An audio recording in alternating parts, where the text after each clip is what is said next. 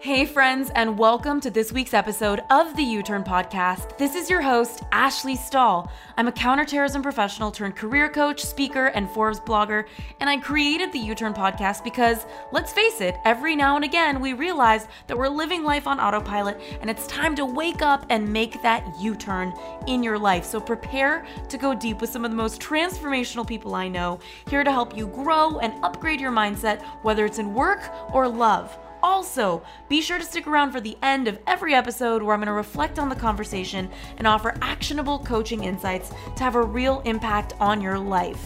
In the meantime, we've opened up access to 3 free e-courses on uturnpodcast.com. So head on over there if you want to land a new job you love, find your purpose, or launch your dream business. All of these courses are totally free. All you got to do is head on over to uturnpodcast.com. That's Y-O-U-T-U-R-N podcast.com. Now let's get started with this week's guest. We think that I don't have time to meditate. We think it's like this pedicure for your brain. Like, oh, that's something I'll get around to when I have more time or my life isn't busy. But we're thinking about it wrong, right? Stress makes you stupid, sick, and slow. And meditation is the single most powerful stress relieving tool that we have. So it stands to reason that the less stress you have in your body, the better able you are to perform mentally and physically.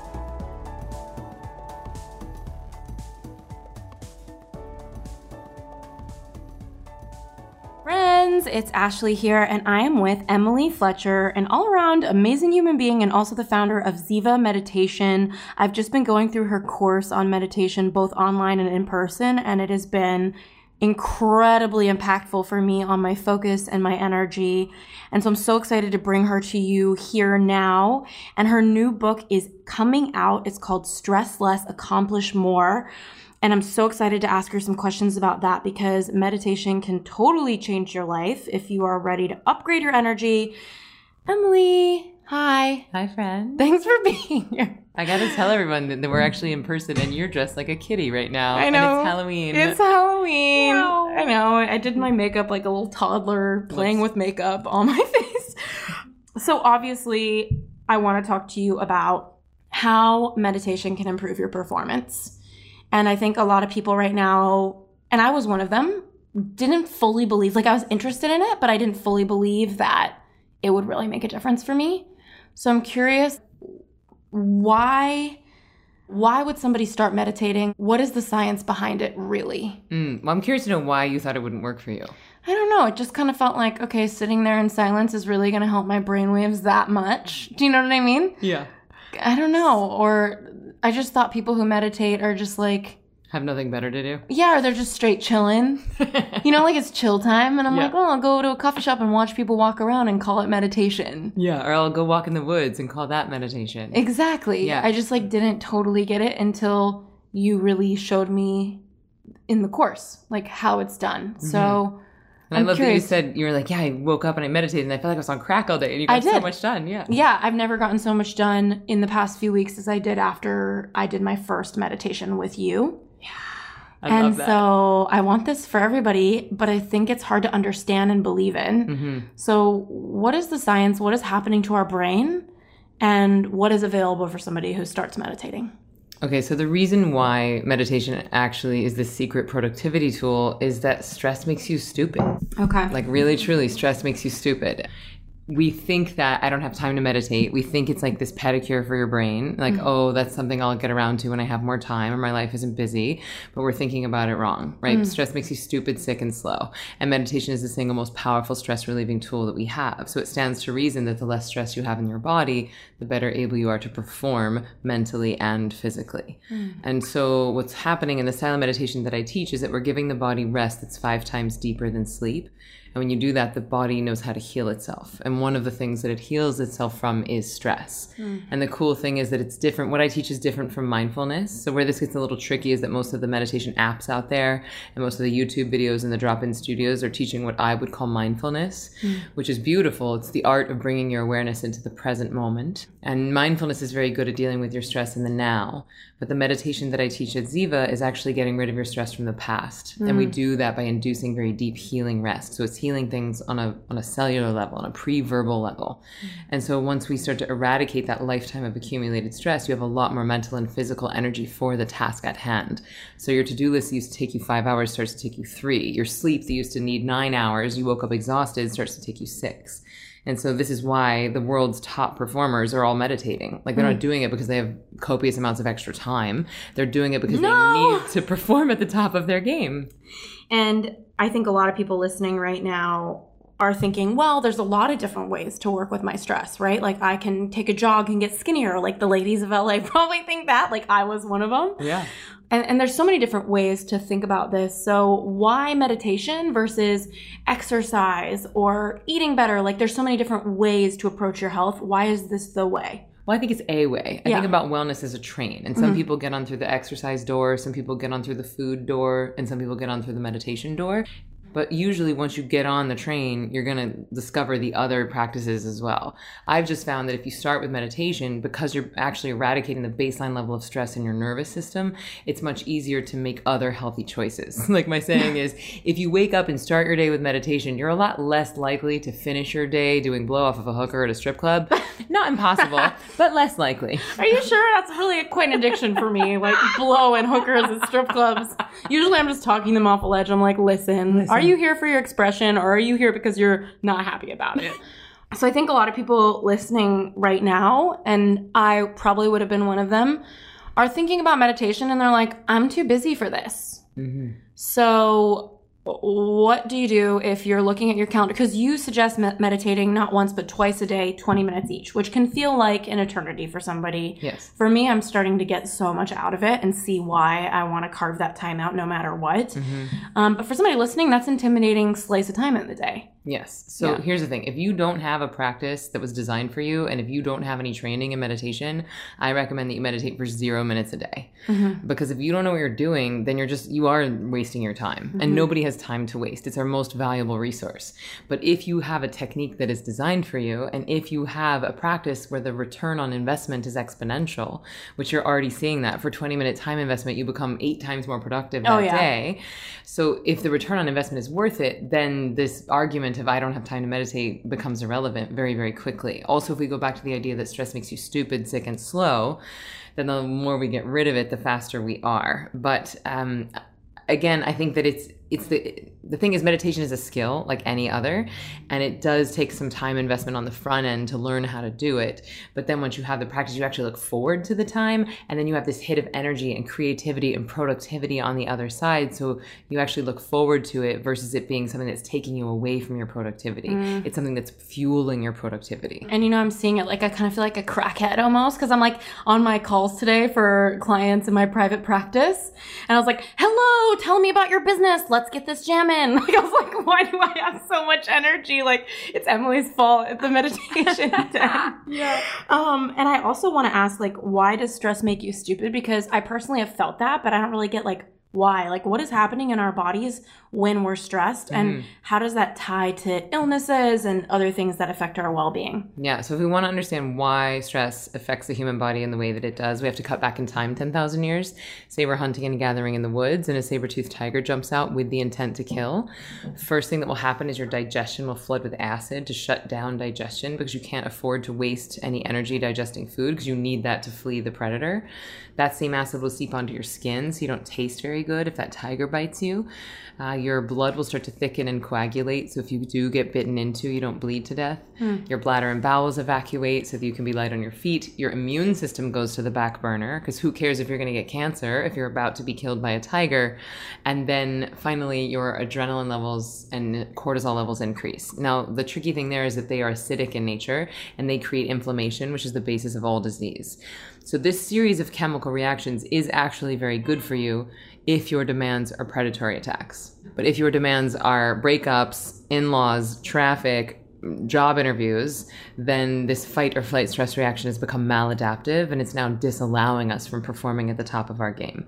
So it's basically like having too many tabs open on your brain machine. And what meditation does is it goes in and closes down those tabs so that you can more effectively do the task at hand. Yeah, because it makes me think about my MacBook, like that little rainbow spinny thing, just like too many tabs open. Yep. That's been me, and I think burnout is such a real thing, and people who are burnt out, like I've been so burnt out, I can't create, I can't do. It's like the lowest form of motivation I've ever experienced. So I'm curious, like, for people listening right now that maybe are going through some sort of burnout, what are some steps that they can take to get themselves started in meditation? I know that you have your course, and getting a mantra is a really big deal. But what are some steps that they can kind of wrap their head around when it comes to getting started? Okay, so I'd say if you're in crisis mode right now, or you're like, I am on the verge of a panic attack or anxiety attack, or I'm just living my life in constant fight or flight, then a really quick tangible thing that you can do is something I call the 2X breath. Mm-hmm. Super simple, but very powerful, very effective at quelling an anxiety attack if you feel it coming on. And all you do is you inhale through your nose for 2 and you exhale out of your mouth for 4. Mm-hmm. And it's called the 2X breath because you're elongating the exhale for double the amount of the inhale. And what that does is that it calms down the vagus nerve, which is the thing that connects the brain and the body. And if you're about to have an anxiety attack, you cannot afford to like go look for your phone and get on Wi-Fi and play the thing. You don't have time for like complicated like Kundalini moves. You just need something simple, you know? So this is, we can just do it now. We'll just in through the nose for 2 and out through the mouth for 4. You guys can do it with us. Again, in through the nose for 2, out through the mouth for 4. I think I needed that, Emily. Yeah. Again, one more time. Inhale. And big, delicious exhale, letting your whole body soften. So that's like the quickest, easiest just reset for like a momentary, you know, recharge. But then if you want to actually develop a skill of meditation, I do encourage people to find a teacher that they trust and respect. As you said, my book is coming out in February. It's called Stress Less, Accomplish More. That's probably the cheapest way to get started. I also have an online course called Ziva Online. That's about 15 minutes a day for 15 days. And it actually trains you to have a practice that you can take with you for life. Mm. So once you graduate, you don't need me anymore. It's not like an app. You don't want groupies? I'll be your groupie. Okay. I mean, look, it depends on how well dressed they are. If they dress like cats, and like you. Wearing a onesie ninja suit with a cat ear, why not? Okay, perfect. Yeah. Well, okay, so the 2X breath that we just did, it was inhale 1, 2, exhale 1, 2, and you did that 3 times. Exhale for 4. So in for 2, out for 4. Okay. In for 2, out for 4. So 1, 2. Out 1, 2, 3, 4. Beautiful. Mm-hmm. And how many times do you repeat that? I mean, let's call it 5. Okay. Yeah. I mean, depending on how dire the situation is. Depending on exactly how much you're losing your shit. Yeah, okay, exactly. Perfect. You know, I think one of my favorite things you've done in your meditations with me is about come to your senses. So can you kind of explain, because I think this might be useful for someone, even if they're not meditating, just a mindfulness technique to connect to themselves. So what are some steps somebody can do to increase their mindfulness? Maybe they're doing the breathing technique. They have a stressful meeting. Mm-hmm. To implement this, like what you're doing. Yeah. So before I jump into that, I just want to quickly clarify the difference between mindfulness and meditation. Yes, a lot of people don't know. Most people are using those terms as synonyms, but they're not actually the same thing. So mindfulness is basically kind of what we just did with the breath or this come to your senses, which I'm about to teach. It's any time you're bringing your awareness into the present moment. Super powerful, super useful. It is very good at dealing with your stress in the now, which is different than meditation, which is all about letting go. It's all about surrender, and it's all about giving your body very deep healing rest, which gets rid of your stress from the past. So meditation, as I define it, is quite different from what most people call it. Like, you're not focusing, you're not clearing your mind. So those of you who have felt frustrated because you couldn't clear your mind in the past, don't worry, you're not a meditation failure. The mind actually thinks involuntarily.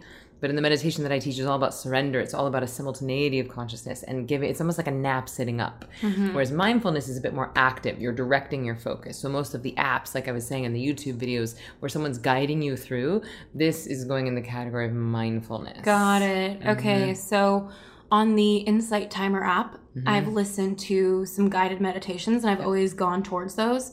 But I've got to admit, now that I've learn from you, I'm noticing that those really calmed me down. Mm-hmm. And yeah, it was like a sense of mindfulness, like being here and being inspired by whatever the guided meditation was saying. Yeah. But I wasn't more productive. I wasn't feeling more energy necessarily. Yes. In fact, a lot of those put me to bed. Mm-hmm. And one of the things you had warned us about was not meditating in the way that you're teaching right before bed because it gives you more energy. Mm-hmm. And like, of course I trust you. So I was like, okay, cool. But there's also that part of my old self that was like, really, this is so powerful that I'm not going to be able to sleep. Sitting in silence for 20 minutes is going to make me so creative and energized, but it's true. So I'm curious to kind of learn like what happens to your body in your life when you start meditating, because you'd also talked about how you're more likely to get pregnant, that you're, you know, it's more difficult for you to go to sleep right after because you're so creative. Mm-hmm. So what are some other things that happen inside of your body and outside in your life mm-hmm. because you're meditating? So within 30 to 45 seconds of starting the meditation portion of the Ziva technique, which PS, what we teach at Ziva is mindfulness, meditation, and manifesting. Mm-hmm. So it's all three. But in the meditation specifically, like you said, we are using a mantra and it goes in and de-excites the nervous system. So that means that your metabolic rate decreases. Don't worry, that does not mean you're going to gain weight. That's the rate with which your body consumes oxygen. Mm-hmm. Your heart rate slows and your body temperature cools. So all of that is giving your body this deep healing rest so that it can start to let go of those stresses, which happens, PS, in the form of thought. That's one of the reasons why thoughts are not the enemy of meditation. And then when you come out of that on the other side, you are much more rested. You're much more awake, right? Mm-hmm. You've like cleared the cache on your brain.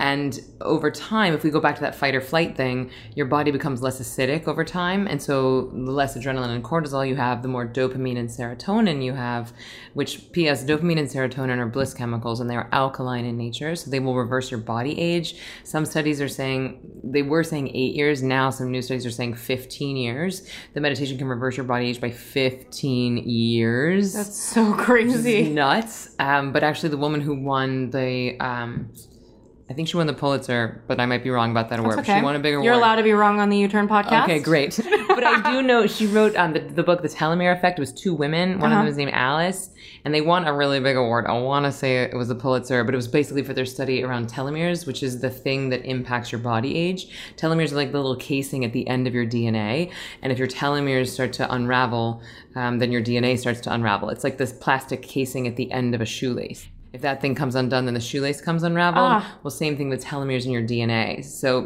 when you're stressed, your telomeres shorten. When you meditate, get rid of stress, the telomeres lengthen, which protects your DNA, which can impact your body age and your death date. Yeah, I honestly, if you guys are listening and you have thought about meditation, but you haven't dove in, can I just tell you, like, holy shit.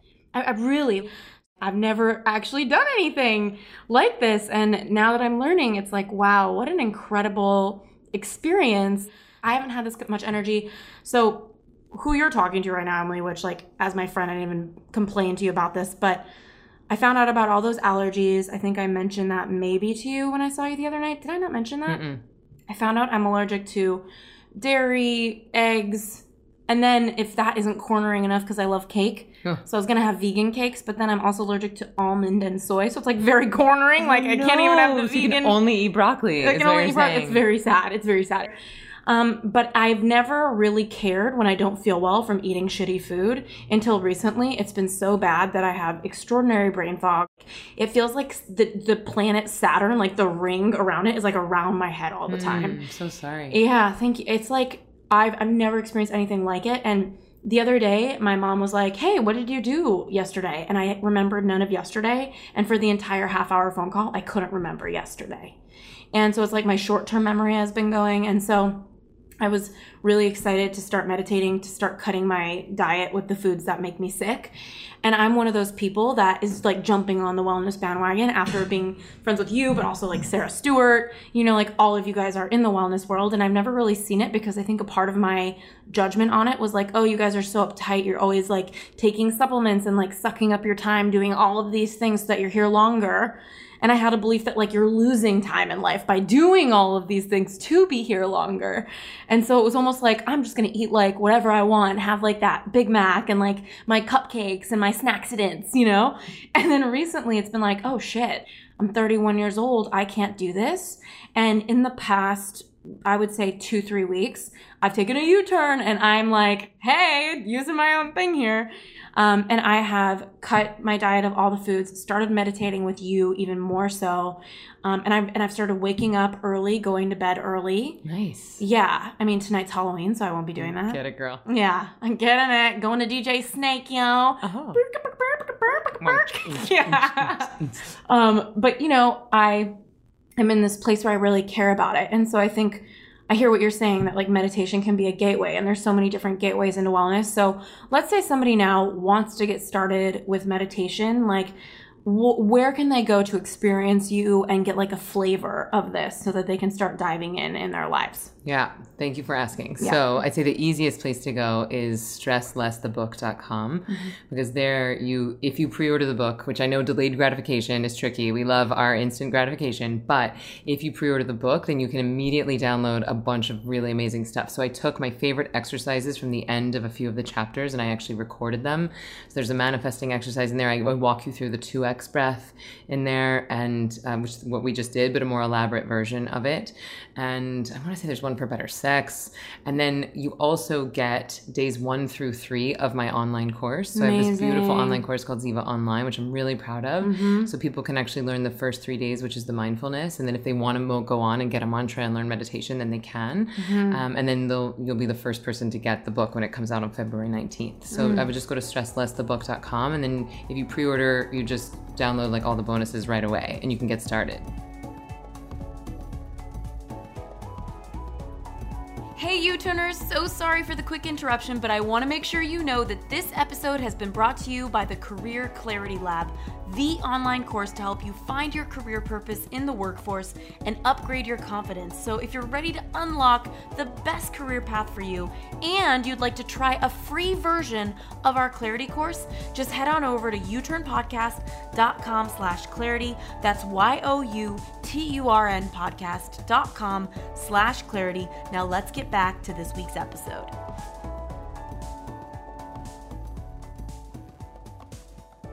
What other than meditation is like a sacred ritual or wellness habit that you have that everybody listening could be like, okay, meditation feels like a deep dive. Mm-hmm. They're going to go to stresslessthebook.com, get your book, get the course, but maybe they're like, I used to be. Where I was like teetering on it and I wasn't suffering enough or in enough pain yet to be like, wow, I'm going to make a change here because this really isn't working for me. So what other habits do you have that you really recommend? I mean, the simplest, easiest, cheapest one is hot water. Like drinking a cup of hot water before your meals, or if you go to a restaurant, you're really hungry, have a cup of hot water before you even order. Because what happens there is it becomes a natural analgesic. So it brings the heat into your belly. And so it brings blood to your belly instead of out of your brains. So like, I'm overthinking it. I'm stressing about what I'm going to eat, or I don't know. It's just you drink that hot water. It warms you. It grounds you. It cuts the acid in your stomach. So you don't have that fight or flight hunger thing. Mm. So you're not eating out of like fear or panic or stress. And then it also allows you to make more intuitive food choices. And your body actually absorbs that water more effectively. Mm. And it's also like, you know, you wash dishes with hot water because it cuts the grease. And so it just cleans out your insides. Oh, that's interesting. It's so cheap and easy. And what is your thought on CBD? Because I feel like meditation, it's all about like releasing. And I feel like I don't know enough about CBD. Are you talking about like cannabis oil? Yeah. Oh. Mm-hmm. Because I feel like it's something that affects your presence. I'm guessing. So I'm so curious, like, do you have any 2 cents on that? Or like, do you use it? Are you interested in it? Is it something you wouldn't recommend for a meditator? I mean, I certainly wouldn't do it while you're meditating. Like, you don't want to alter your state of consciousness. Let's get lit. Let's close our eyes and douse ourselves in that CBD. You know, like, you don't want to alter your state of consciousness from an already altered state. But I think if you're dealing with pain, you know, and you wanted to use it topically, or, you know, I think there's probably a lot of really great uses for it. I'm certainly not an expert in it. Yeah. But, I mean, I think it's all tools, you know? And so if a tool is relevant and you're down with the cons, because like, don't be fooled that any drug doesn't have a downside. Right. You know, like everything, there's a cost to everything. Well, that's even meditation. The meditation cost is your time, and that's expensive. But what I've found is that the return on investment is worth it. Where I think we get into trouble is we think, oh, well, I'll just take all these pills and pretend like there's not a downside to it. Or I'll just caffeinate all day and drink all night and pretend like that's not affecting me. Because it is. It's like, if you want to go drink, have fun, but honor the cost. And is there anything, so you do have an opinion on it, you know what I mean? Like, you don't seem like you're like, CBD is an incredible healer. Like, yes, put it on your body. But I have a lot of friends who are using the oils that they put in their mouth. And this is, I don't know, because I think I had a sister who did drugs. I've always been like really sensitive about them because it's kind of like PTSD. Like nothing will make you not do drugs quite like pulling somebody in and out of a rehab. And so I know CBD and even marijuana, that socially people relate to it in a way that feels like the more friendly substance that you can use to heal, and that there are scientific, you know, there's research behind the healing of it. I guess I just think with the presence that you can form through meditation, I'm so curious if like you would see CBD as removing you from that in any way, or if you just maybe don't have an opinion on it. Well, I think what we want to move towards as a species is self-sufficiency. I think what we want to do is start to wake up our own internal pharmacy. We want to have our own internal coffee, our own internal sleeping pills, our own internal CBD and mushrooms and acid. I did acid one time, and the thing that came through the whole time was Vipassana, Vipassana, Vipassana. And for those who haven't heard that word before, Vipassana is like a 10-day silent meditation retreat. And so like that so it was like getting you back to your main area anyway. But all roads lead to meditation. Exactly. I'm like a one-trick pony.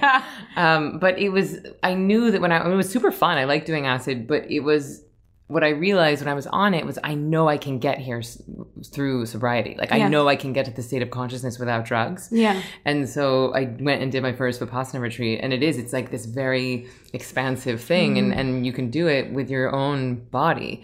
And the thing about drugs is that the brain must make some sort of an organic compound that is similar to the drug. Otherwise, the synthetic version wouldn't have any effect on us.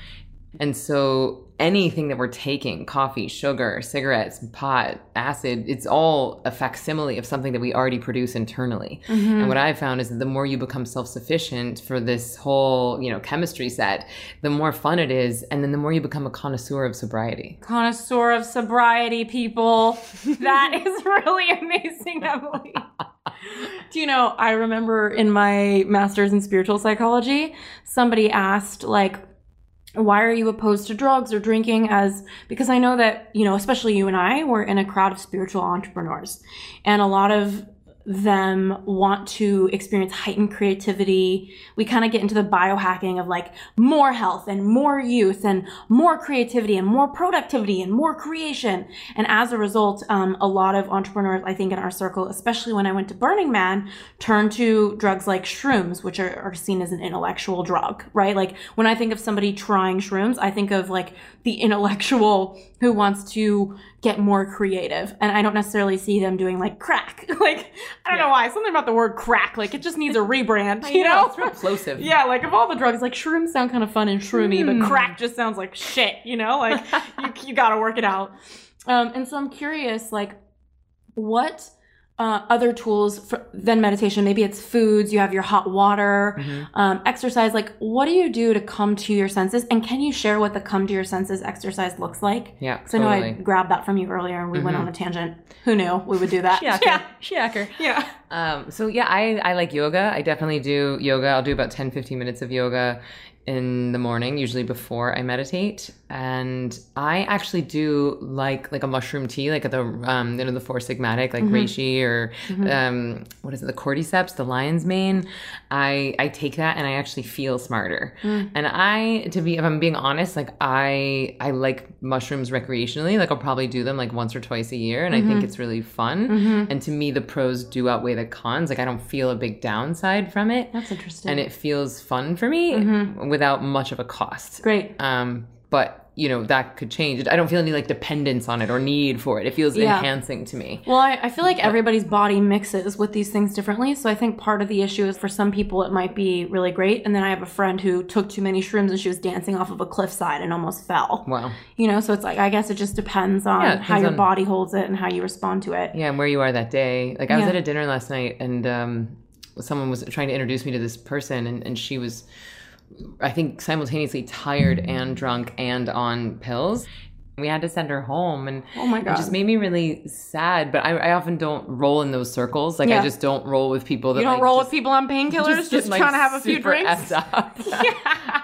And so it's just like fascinating to see someone in such a muted state of consciousness, because yeah. I'm normally around people that are trying to become so awake and so clear. And yeah. it was a good, you know, experiment, or I don't know what it was. It was just a wake up call that, like, you know what, there's a lot of people on this planet that are in pain and they're trying to mask it. Mm-hmm. And I would love for people to find sustainable ways to handle their pain. Mm-hmm. So speaking of, let's do this come to your senses yes. exercise, because I went to a neuroscience conference recently.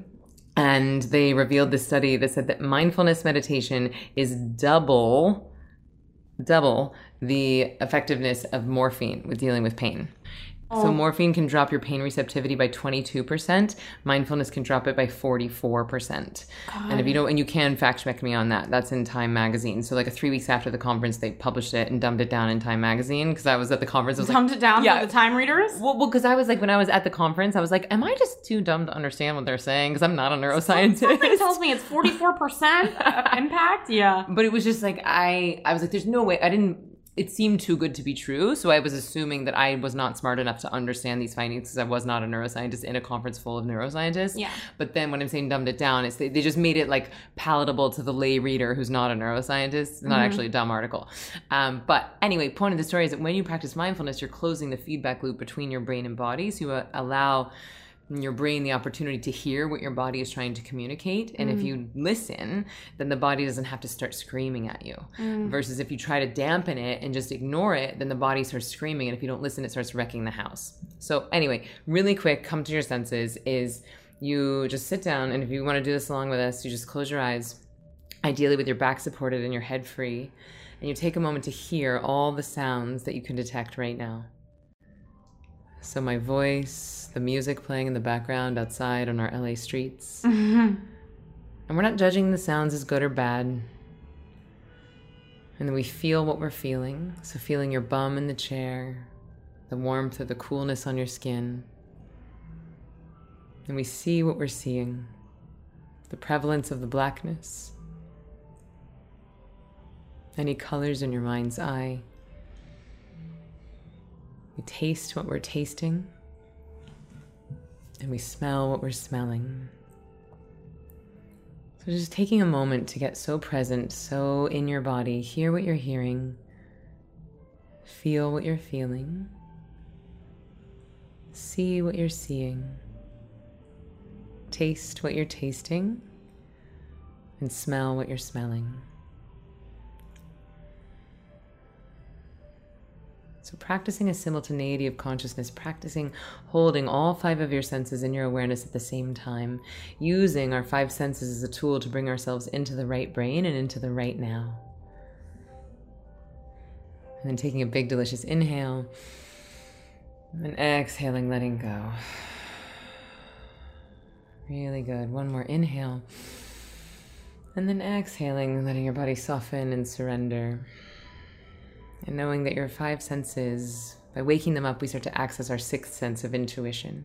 And then giving yourself a big internal high five for doing that exercise and for listening to this podcast about something that you might be afraid of, like the scary word meditation. And whenever you're ready, we can start to slowly open the eyes. Oh my gosh, I need that so much.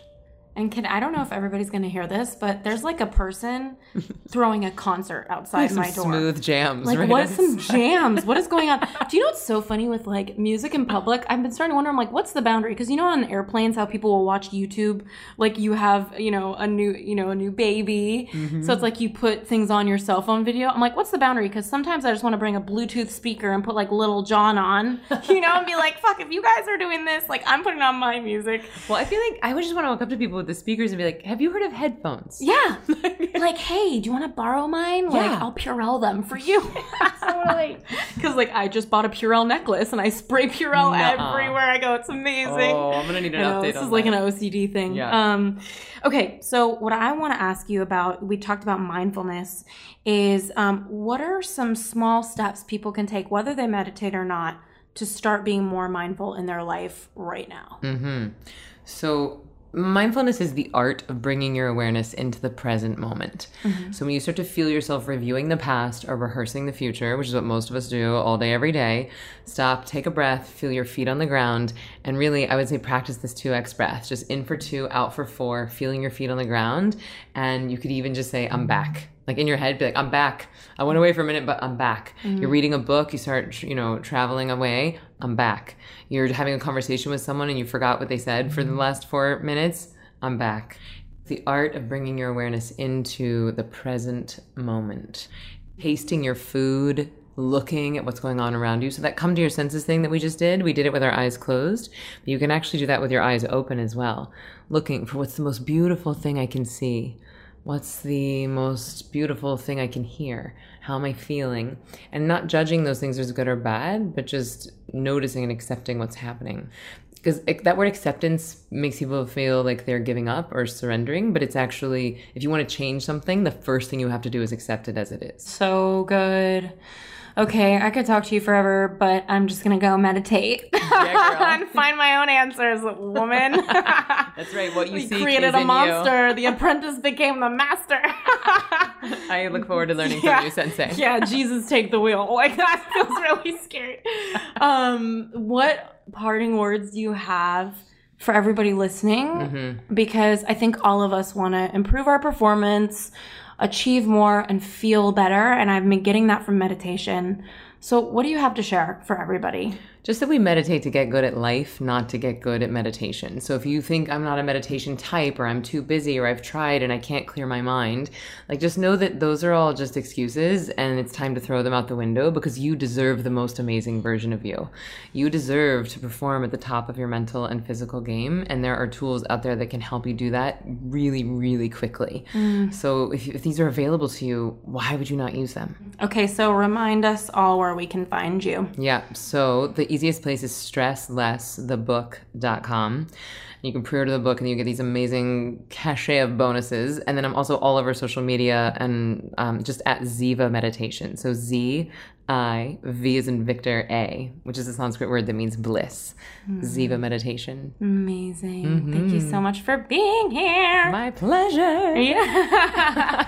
All right. Take care, everybody. And make sure to stay tuned for the post-conversation with me.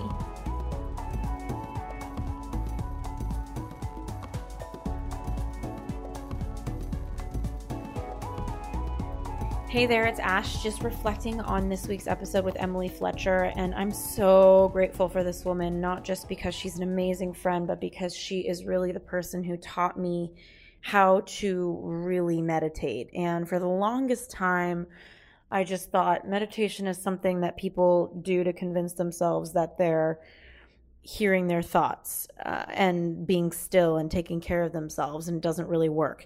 It wasn't until she showed me it that I started to understand. And I noticed during the episode me wanting to ask her to teach you how to meditate, and her resistance to that. And the reason she's resistant to that is because she believes one of the key ingredients to meditation is your mantra. She gave me a mantra to use, and for the longest time, I thought a mantra meant a word in a different language that you say to yourself quietly, or even you say out loud, or maybe you even write it on Post-it notes. But what she taught me is that a mantra is a word or a sound, and it doesn't have to have any meaning. So my mantra that she assigned me doesn't have any meaning at all. It doesn't mean anything in any sort of translation, but it's a sound that I say to myself when I'm steeping in my meditation.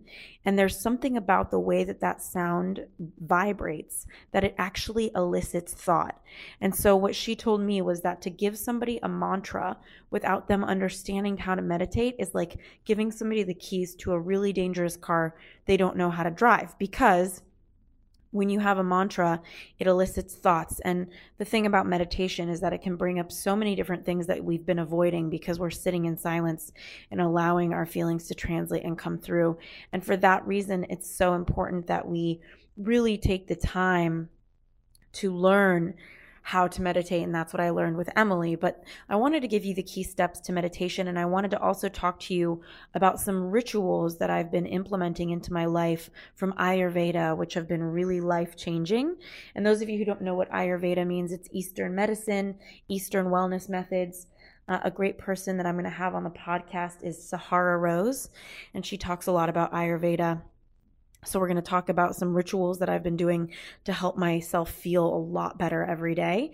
But I want to give you the structure of how I've been meditating and what I learned from Emily so that if you want to dive in, you have a better understanding of it. So Emily is a big proponent of meditating 2 times, 20 minutes a day each. So 20 minutes early in the morning, 20 minutes in the afternoon. She had recommended not meditating right before bed because it gives you more energy and it awakens a lot of creativity. So if you meditate before bed, you're usually keeping yourself awake. So I try to meditate around 4 p.m. and maybe 6 a.m. So I wake up, that's the first thing I do before I open my phone is I just meditate for 20 minutes. I don't meditate anywhere that my head can lay back. I meditate where my head is free moving, and I'm sitting with something to support my back. So it's twice 20 minutes a day. And basically what I do is I repeat my mantra, but it's not forced. It's almost like you let your mantra come and visit you. So in my case, I have my own mantra. And like Emily says, if I give it to you here, it's like me giving you keys to a car you don't know how to drive. But let's say your mantra is the word mantra. It's just a sound. What you want to do for that 20 minutes is you relax into your meditation. You close your eyes and you slowly say your word mantra to yourself. And then maybe you let your thoughts come in and you let them, come on by. You see what your thoughts are. And then as you remember or as it comes to you, you say your mantra again, mantra. So the thing about it is you're not supposed to repeat the mantra multiple times where you tire yourself out. You're just supposed to allow it to come visit you as it does throughout the meditation with the intention of the mantra continuing to visit you throughout the meditation. A couple of things you don't want to give into if you're meditating is it's okay for you to think. One thing I learned from Emily is there's no such thing as a bad meditation. So if your thoughts are flying throughout the meditation, I don't believe that you meditate to get rid of your thoughts. I think you meditate to hold a space for them to come in and release. So if you have a lot of thoughts coming in, that's okay. But one thing she discourages against is from giving into the contemplation. So let's say you start to think about, should I do this or should I do that tomorrow? If you notice yourself going there, that's okay. But then allow your mantra to come back and allow yourself to let go of that contemplation and allow other thoughts to come through. You don't want to give in and put your meditation aside so that you can go deeper into contemplation. But you can allow all of your thoughts to float in. You can allow yourself to indulge them, and then you just release them and let your mantra come back. The way I see my mantra when I'm meditating is like, it's like a word in a cave. It's almost like I'm meditating in a cave and my mantra is kind of whispering somewhere in the back. Sometimes it's loud, sometimes it's quiet, but I'm not forcing it. Maybe I'll give away into thought for a few minutes and my mantra will come back to me. It's like a bubbling that comes to the surface. So when you meditate and you have a mantra, and by the way, you can practice this 2 times, 20 minutes a day with a word like peace or a word like love. That can be your word. So you can pick a word and really steepen it 2 times, 20 minutes a day. And so, what I have found doing this, and by the way, you might wonder, you don't want to wake yourself up from a meditation with an alarm because that's overstimulating for your brain. So I just keep my phone next to me. I check the time if I feel myself wondering what time it is. Usually I just have a pattern for something about my body's rhythm where I wake myself up around 7 minutes in and then I go the second 13 minutes. And so if you're curious about the time, don't be hesitant to just peek your eye open, take a look, and continue meditating. And here's the most important part I learned is the last 2 minutes. So after 20 minutes go by, you want to do 2 minutes where you're not in your mantra anymore. You're just giving gratitude. So it's 2 minutes after the 20 minutes, no longer doing the mantra, presencing yourself more into the room, keeping your eyes closed, going into gratitude or visualizing some sort of result you want. The reason you go into this 2 minutes is because it's overstimulating for your brain to go straight from meditation into your day. So this 2 minutes that you have is a hard stop at the end of your meditation. Each 20-minute meditation you do twice in a day is just there to transition you back into the world. And it's a great time for gratitude or manifestation. So I've been really loving these 2 minutes. Sometimes I'm grateful and I want to, give thanks for my parents, my career, my friends, U-Turn Podcast, whatever have you. Anyway, that is kind of an intro to meditation. So hopefully that kind of gives you an idea. What I've personally found is I had a lot of brain fog where it was really hard for me to be productive and to think clearly. And ever since I started doing this meditation, and it has to be 2 times 20 minutes each, I have found that my brain fog has severely reduced. Like, it's shocking to me. Like, I can't believe how much more focus I have. I didn't think that this was real, but it's really been affecting me. I've gotten a lot better of sleep lately, but there's something else that I've been doing that I wanted to share with you to help your wellness if it inspires you. And it's so ironic I'm giving you this advice because I never saw myself as a wellness person, but I've been so inspired lately, and it's to have rituals. So what I've learned in Ayurveda is that people recommend, Ayurvedic experts recommend going to bed at 10 p.m. and waking up at 6 a.m. because that is in alignment with the circadian rhythms. And what I found going to bed at 10 p.m. and waking up at 6 a.m. is I have so much more energy. So I usually start to think about going to bed around 9:30 p.m., make my way to bed. And I am so much happier to wake up at 6 a.m. I've never been an early morning person, but the combination of going to bed early, waking up early, and becoming a meditator has been such a game changer for me. And if you're called to do it, I can't recommend it enough. And if you don't have somebody that can teach you or give you a mantra, if you just set up those 2 times 20 minutes a day and you pick a word like love or peace or whatever inspires you, and just kind of do what I've talked about here, it can get you started. And that way, if you want to invest in properly learning, you can join Emily's Ziva meditation course, or you can read about it. But I've just found it to be so powerful for me. And on top of that is these rituals. So going to bed at 10, waking up at 6. Another thing that I've been doing is drinking hot water with lemon when I wake up in the morning. Apparently that just gets your digestive system moving, and really, really wonderful. And it's starting to get me off of coffee because I've meditated. I can't tell you how much focus I have after I meditate. Like, it just blows my mind.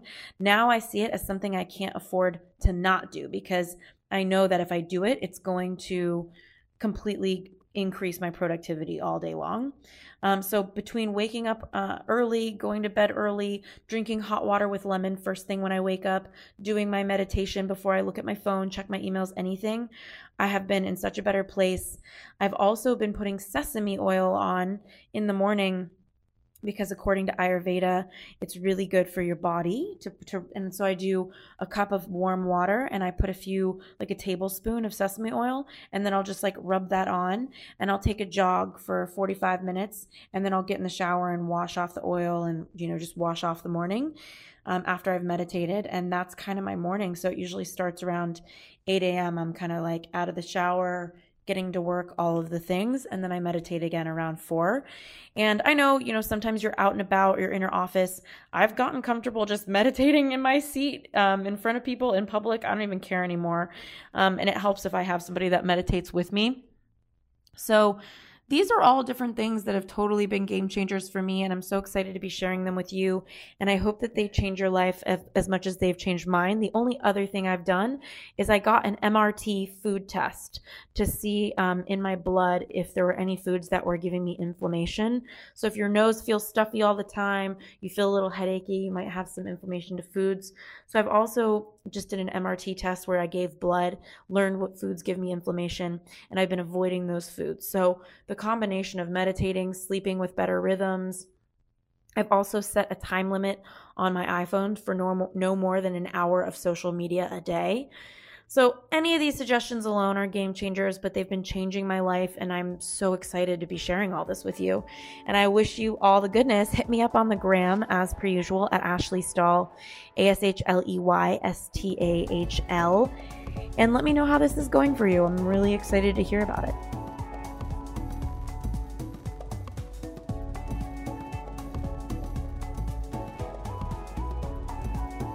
Thanks again for tuning into this week's episode of the U-Turn Podcast. We keep really detailed show notes at uturnpodcast.com. So if our guest mentioned a book or a resource that you're interested in, you'll be able to find that there. In the meantime, if you were inspired by this episode, if it made an impact in your life, we would be so grateful if you subscribed and posted a review for us on iTunes. Rumor has it on the street, the more reviews we get, the more subscribes we get, the more we can grow and get our impact out there in the world. In the meantime, I'd love to hear from you at Ashley Stahl on Instagram. I'm so grateful for connecting, and I look forward to next week's episode.